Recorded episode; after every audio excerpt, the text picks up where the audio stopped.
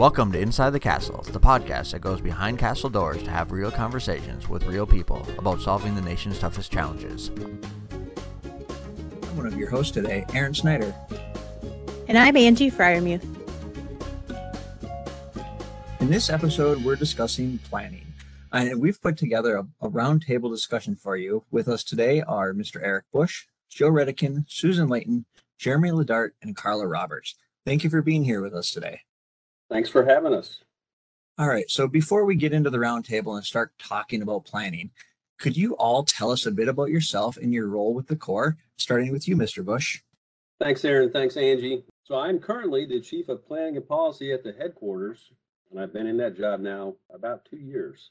Prior to that, I was the Chief of Planning at the South Atlantic Division, and prior to that, I was the Chief of Planning in Jacksonville District. And so I've got about 21 years total in with the Corps of Engineers now.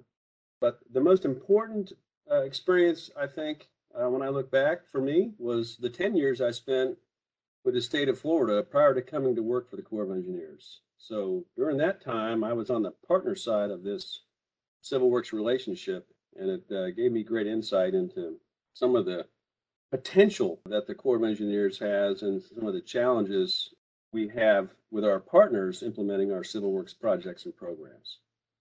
Hello, everybody. My name is Joe Redican. Um, I'm the Deputy Chief of Planning and Policy Division at Corps Headquarters. I have approximately 28 years experience in the Corps. 13 of those years are in districts, uh, with remaining time up at headquarters. I currently sit over the Office of Water Project Review and the Planning Community of Practice.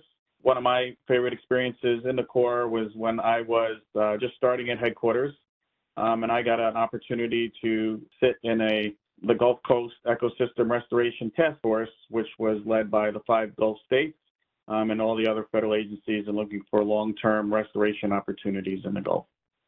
Good morning. I am Susan Layton. I'm Deputy Chief for the Planning Community of Practice.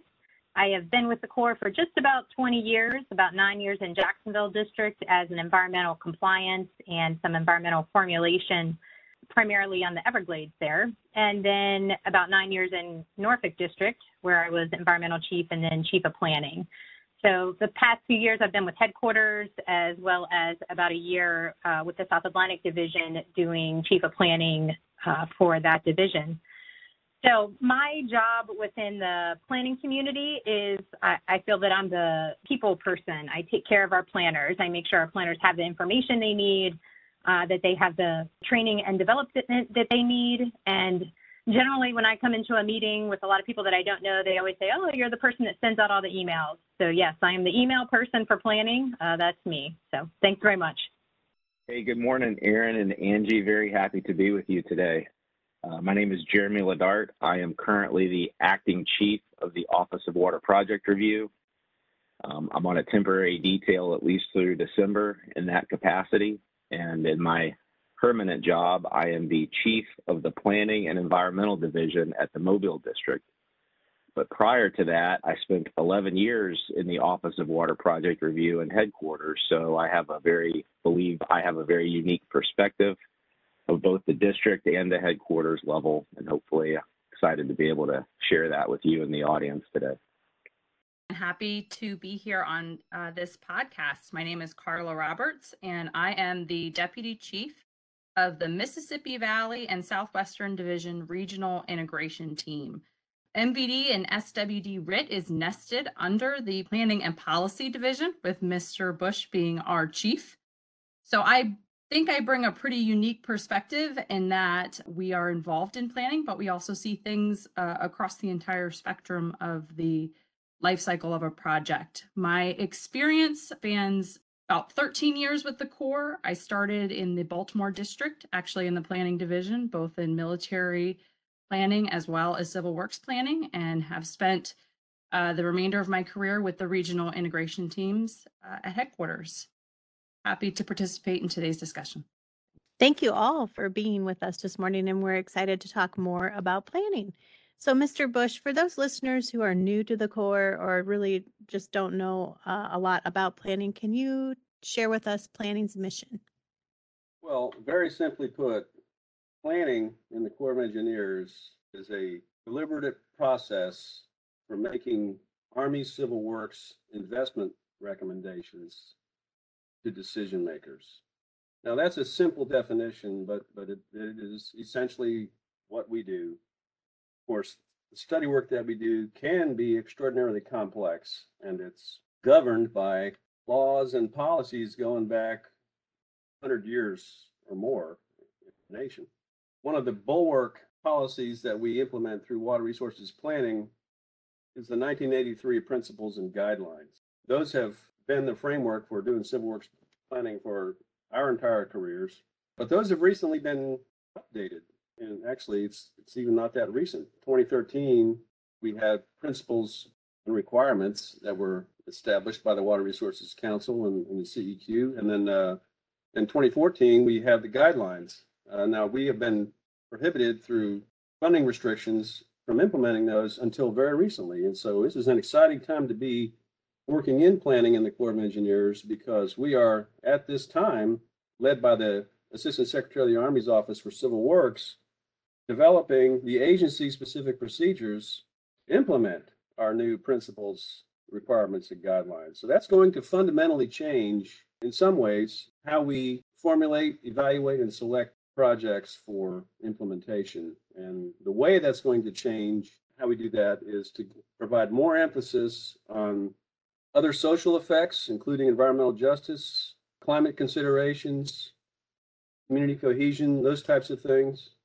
And also, um, it will require us to, to look at trade offs differently, where we're impacting environmental justice outcomes or having adverse environmental impacts. We're going to be comparing those to the economic benefits associated with the projects that we're evaluating and recommending in order to make those final recommendations to decision makers. Thanks everybody again for being here today. So uh, it, it's good to hear about the planning mission and you know really that new emphasis on other social effects, environmental justice, climate, and, and maybe most impressive for me is listening to all of you and how you have had some either non-federal sponsor experience or working for the district. And I think when you're in the field, you look to headquarters and be like, oh, they don't know what's going on. But in planning, you know, you guys have a great team up there that knows what's going on in the district. So seems like you guys maybe have an advantage compared to, to some of the other disciplines and really how to move things along. And Jeremy, I don't want to put the full blame on this for you or to you, but you know, I know you were part of the planning modernization team uh, that revised planning before, and it came into three by three by three.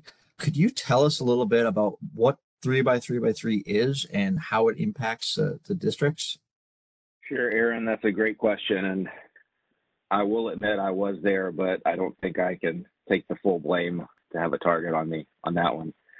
In short, three by three by three is an execution framework that started with the Corps' own policy in February of 2012 with a memo from then Major General Walsh that forms the baseline of feasibility type analyses. And the three, three, three stands for three years, $3 million, and three levels of the vertical team. Later, Congress said, we really like this new three by three by three paradigm that you've created. Um, and it is a little different than smart planning. Hopefully, we can take a minute to talk about the difference between those two. But Congress liked the three by three by three so much they codified it in law in the Water Resources Reform and Development Act of 2014 and subsequent legislation.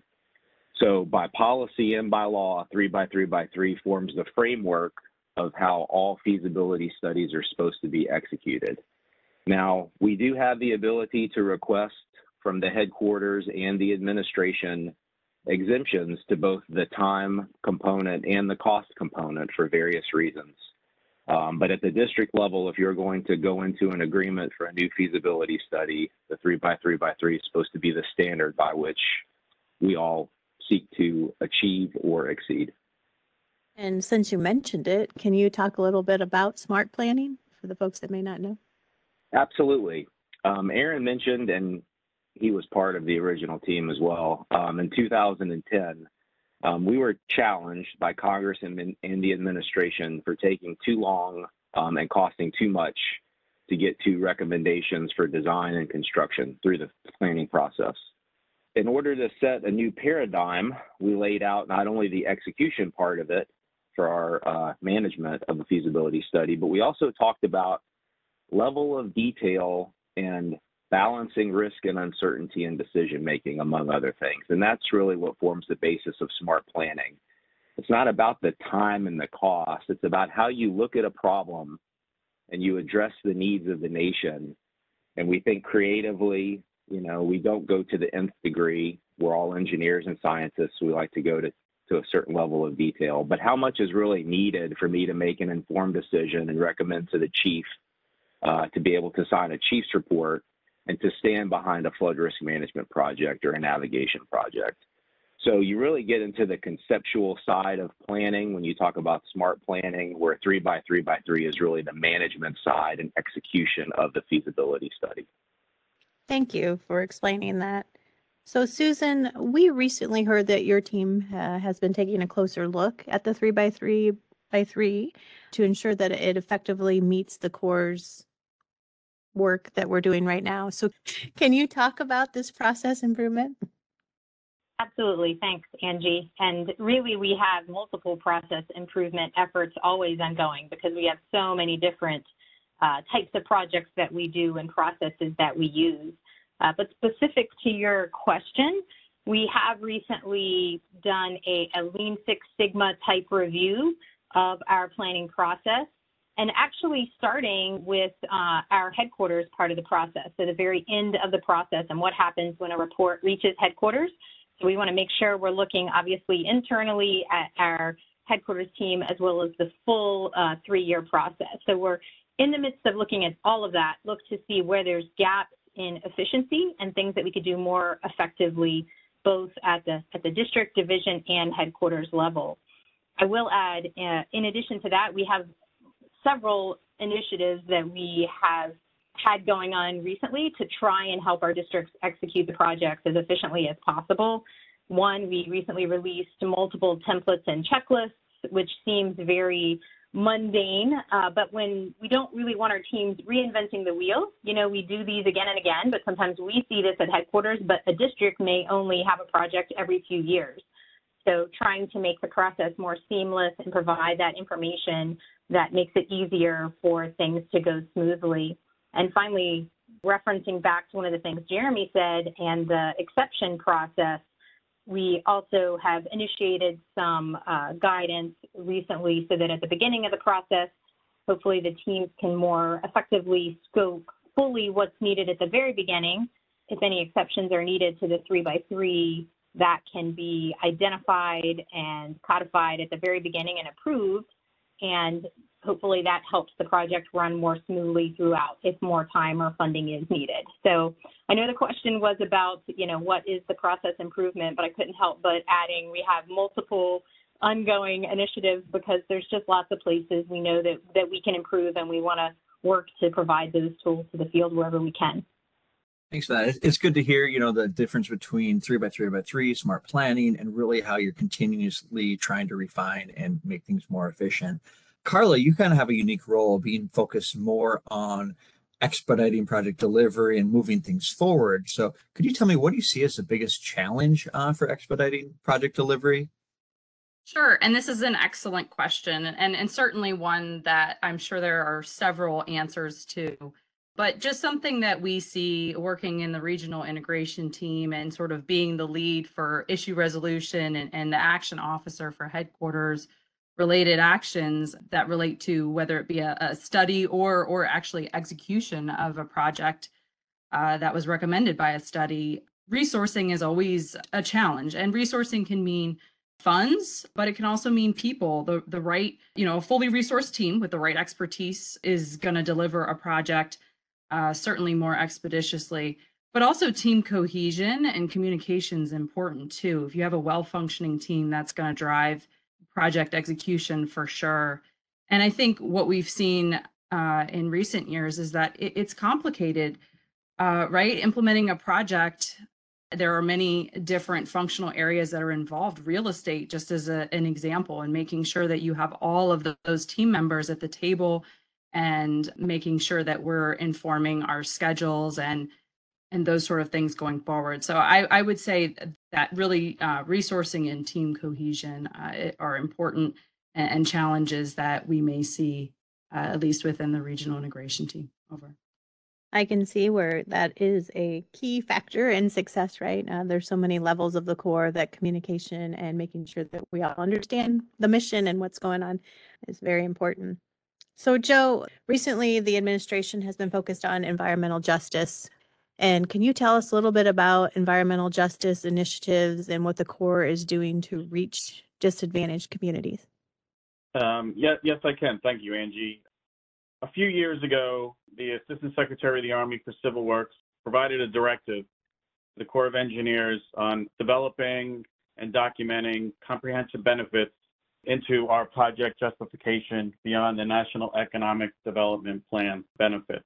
And the, the justification uh, for these types of benefits was to provide benefits to underserved or disadvantaged communities. Um, that started getting the Corps of Engineers, and particularly planning, down the road of looking at these other opportunities that we normally would not provide in justification for projects to identify solutions um, that would uh, provide more equity in our study areas. After that, the Assistant Secretary of the Army issued interim guidance on March 15, 2022 on environmental justice and the Justice 40 initiatives. It identified the Corps of Engineers to identify and address as appropriate disproportionately high and adverse human health or environmental effects of its programs, policies, and activities on minority populations and low income populations.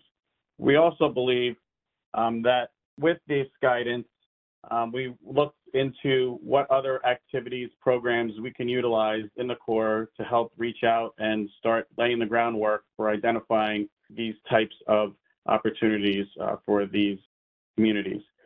Through our floodplain management services program and our planning assistance to states uh, programs, we're able to identify opportunities to incorporate the goals of environmental justice and Justice 40 initiatives uh, through the communities.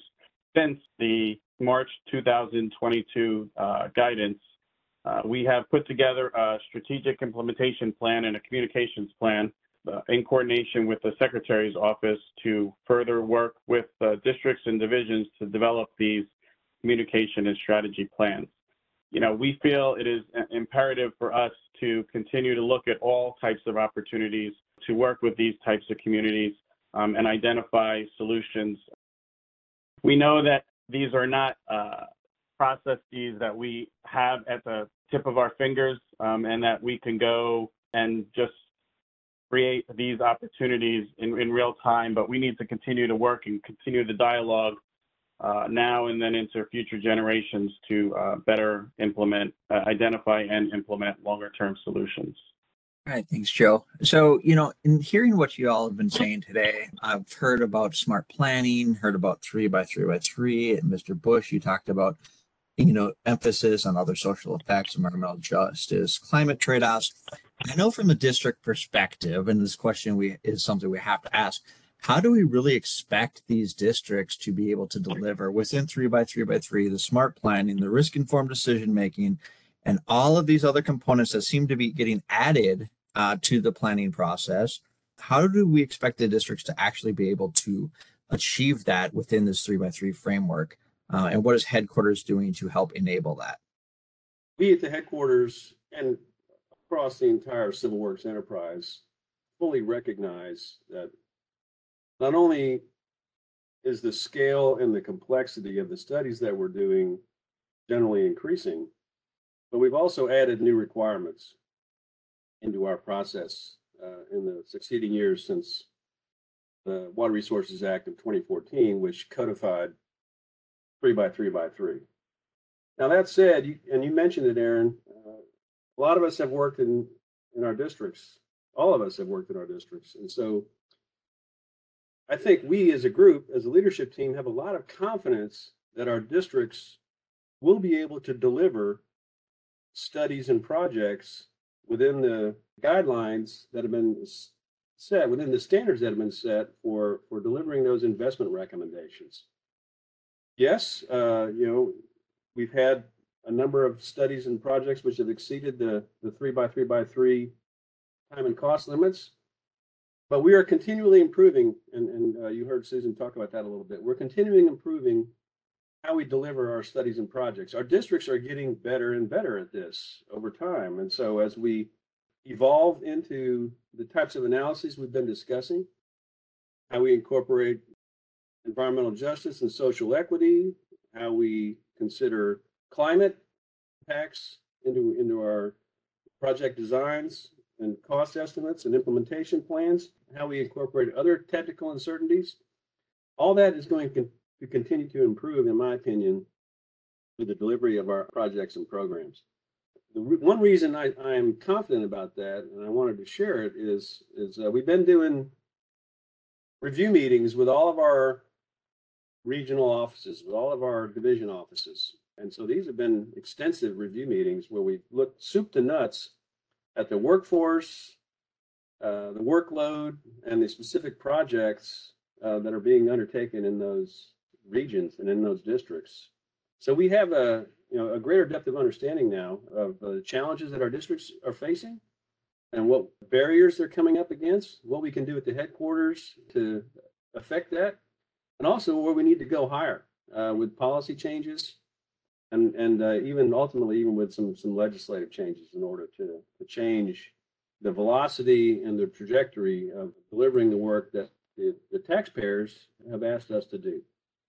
And if I could jump in on that with just to just to echo a few of those items. One, I've seen more than any time in the last 10 years a real emphasis from senior leadership all the way through civil works on appropriate scoping and asking at the beginning for what the project teams need. So I think there is a recognition that a lot is being asked, but there's also, I think, an acceptance of if uh, it is a complex project that needs uh, additional scope, additional time, additional funding, if we can identify that up front, then that there is a, a, process through our VTAM to, to make that happen and be approved hopefully more quickly and efficiently.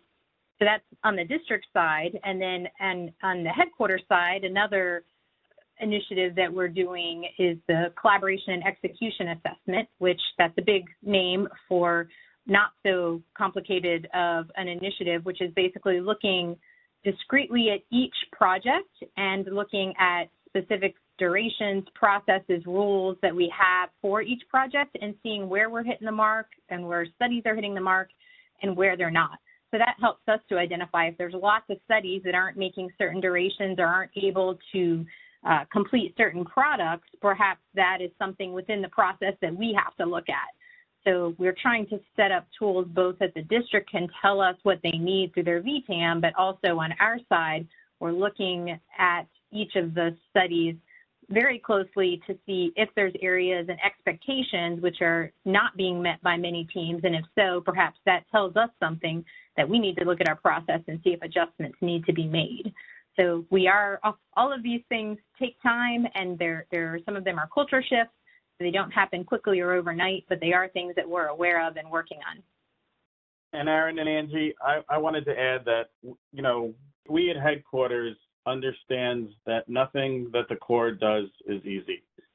And in, in addition, you know, the districts are especially under difficult and limiting constraints in implementing all these new programs and processes with guidance and policies that are being developed at the times that they're implementing these programs and processes. And that their life in the field is uh, becoming ever more difficult every day. As we look to develop more policies and guidance to you all, we also take in mind that we don't want to limit innovation and allow you all to think differently and out of the box in developing uh, your project specific recommendations. So, one thing that we ask here in headquarters is for the vertical team, the third part of three by three by three, to communicate and be transparent. Um, we're not here to set up a gotcha moment, though at times it seems that way because of the pressures that are on all of us. Um, but we're really trying to help enable you all to think differently, to provide recommendations and ideas that we can then allow to be utilized across the enterprise, and then also to help um, inform uh, the administration about the great ideas and recommendations that we have to uh, better enable projects and programs for the nation. No, that, that's great and that's helpful. And it's good to hear that, you know, headquarters is, is aware of some of these challenges. And it does seem uh, like we've heard this already a couple times about communications, both from Karla and Susan. Susan, the emails that you send out. And I think planning really does a great job communicating. Um, you know, there's a newsletter out there, there's lots of emails that come out. Um, fortunately or unfortunately, I'm on those distribution lists. So you see all of them, which is great. But being that we have, you know, an organization that's districts, division, headquarters, secretary, and you know, up to OMB, how do we ensure that the latest information is being moved through the system timely and efficiently? So, Susan uh, and then Karla, could you guys comment on that?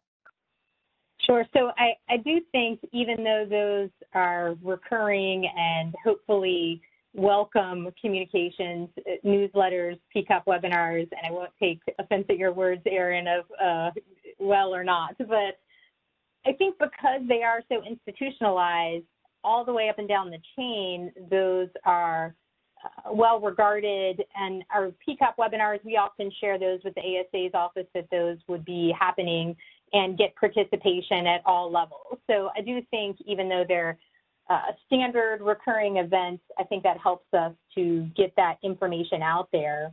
Now to the, the external partners, which uh, I'm sure Karla has some thoughts on that, I would say we primarily rely on the districts to do the external partner communication because they're the ones with the relationships, they're the ones with the day-to-day communication and the and the uh, relationship in the field with those sponsors. We do have some communication tools that we use at the headquarters, fact sheets and brochures that we provide, but even those are often provided to the districts to get out to those external partners.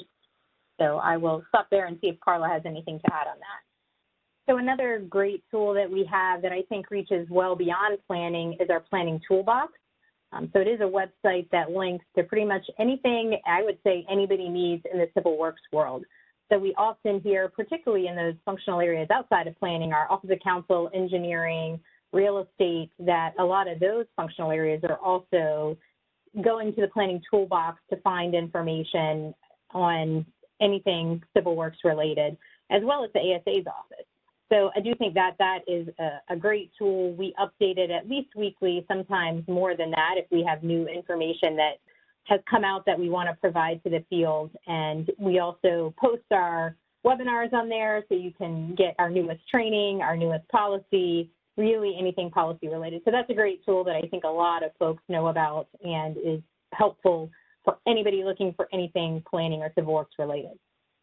You are absolutely right. That is like one of the first places I go to if I'm looking for something. It's a great tool, and I am so glad that you all have created it. At the beginning of the podcast, uh, you all talked about how long you've been with the Corps, and I think it's safe to say that we're all seasoned employees.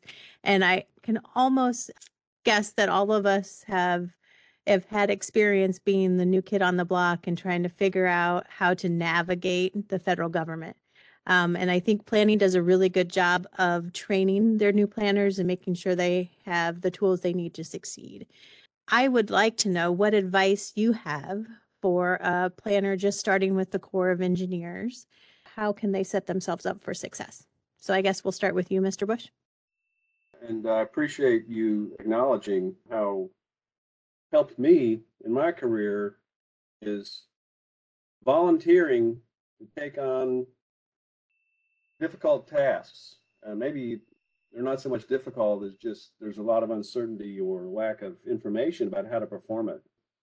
Now that is that helped me to teach myself how to do civil works and planning, but it has also, I think, contributed uh, in a small way to you know our enterprise and, and how we do it, not only in the district where I was working, but but across the entire civil works enterprise. So for me, it's just identifying opportunities to volunteer in order to problem solve.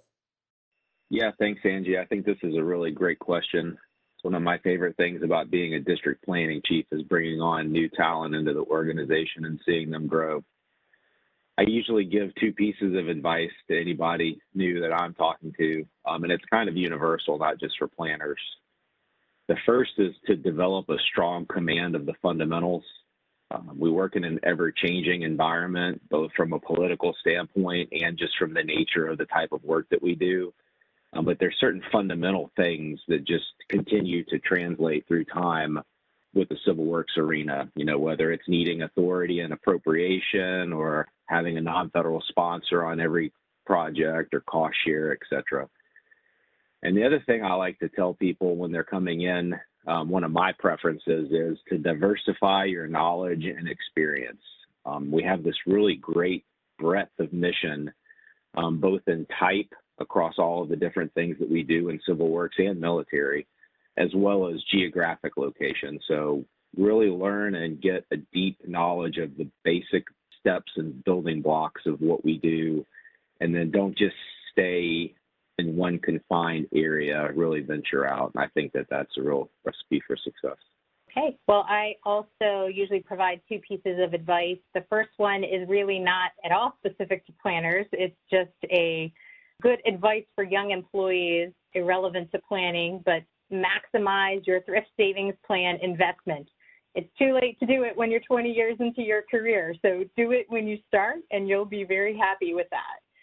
So now back to planning, and I'm going to go back to it's it's a little bit of a recurring theme, I think, with what uh, Jeremy and Mr. Bush both said as well. But really take advantage of the opportunities you get in the Corps of Engineers. We do such cool things, and particularly now with so many remote opportunities, I mean, there are details that come up, there's deployments that come up, and you never know when you're going to see that opportunity again.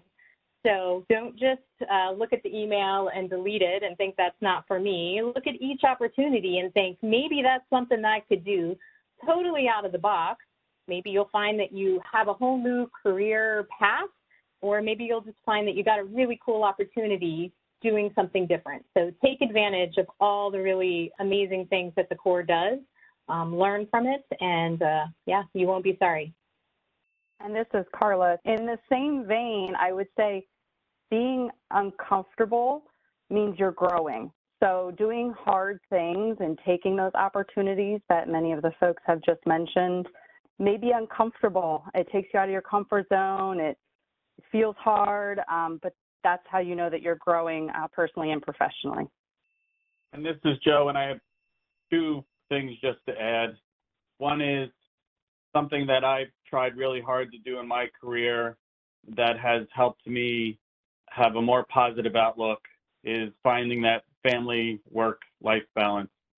So there are and people out there in senior leadership positions who do a good job of finding that balance and always try to find ways to balance it even more. But it's a long race the only way to get there is by making sure that you take care of yourself first. So um, if you're passionate about your work and passionate about home, um, then you should be able to do both. The other thing is in your career, most people, most of the time, are looking for the short path to getting advan- towards advancement. So sometimes you need to take the circuitous route that may take a lot longer, may be harder but in the end, it will make you a better employee, person, planner, and uh, you'll be better off for it in the end. Well, thank you all for for that advice. I don't know if it's because I grew up in the planning arena uh, when I switched over from IT to to planning, um, but I will say that uh, I am thankful for the leadership that has been in planning and who's in there now because it, it you really are investing in the future of the Corps of Engineers. So thank you for all of that. Um, we're nearing the end of our time together. So, Mr. Bush, what does the future look like for planning? Yes, thank you, Angie. And first, let me just thank you for making the switch to be part of our planning community. As you said, uh, no regrets. I try to avoid hyperbole, but it has never been a more exciting and interesting time than now to be in civil works planning uh, for the, the Army Corps of Engineers. Our workload has reached historically unprecedented levels, and the challenges that we are dealing with, these water resources challenges that we are dealing with now are extremely difficult, uh, but nonetheless very gratifying to try and solve and resolve for the communities and the partners that we serve. So uh, we are uh, in extraordinary times, and I feel like civil works planning is extraordinarily relevant to the United States taxpayer and the people in the communities that we serve. Now, there's a risk of being overconfident here. I want to want to be clear about that too, uh, because we do have a, a daunting workload, and uh, it's important, very important, that we succeed in delivering that workload here. And so, we have to pay attention to the risks associated with delivering that workload, and that includes things like having the people that we need. We've talked about that, uh, having the technical tools that we need, having the relationships that we need in order to succeed. I also want to mention that um, planning is not just about the front end of the civil works process. Uh, planning supports the life cycle of civil works. So we're very involved in design, even construction modifications during construction phase, and even during operations and maintenance phases of our projects. So planning serves the life cycle of uh, civil works. And so when you think about the appropriations that we've received recently through the disaster supplementals in 2018, 2019, 2022, a lot of that is life cycle planning work. And so we're involved in the continuum of delivering our civil works projects and programs. And that I think that makes for exciting work for our, our planning workforce to do.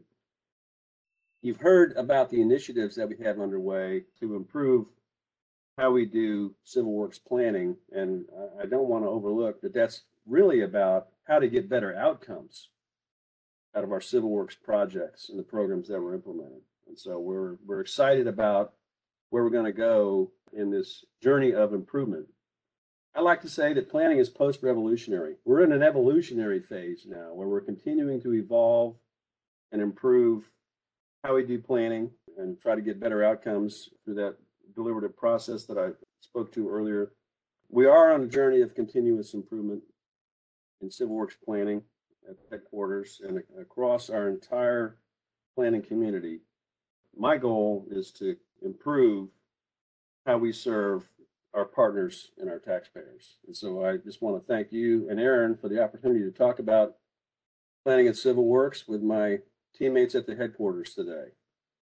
Well, hearing you all talk today has really made me excited for planning. Um, and I want to thank you all for joining us today for this edition of Inside the Castle. We appreciate you and your insights. To our listeners, we want to hear from you what topics are important to you and people you're interested in hearing from. Until next time, be safe, be innovative, and be revolutionary. Thanks for joining us for this Inside the Castle podcast. To provide your feedback, email us at cw.infrastructure.team at usace.army.mil.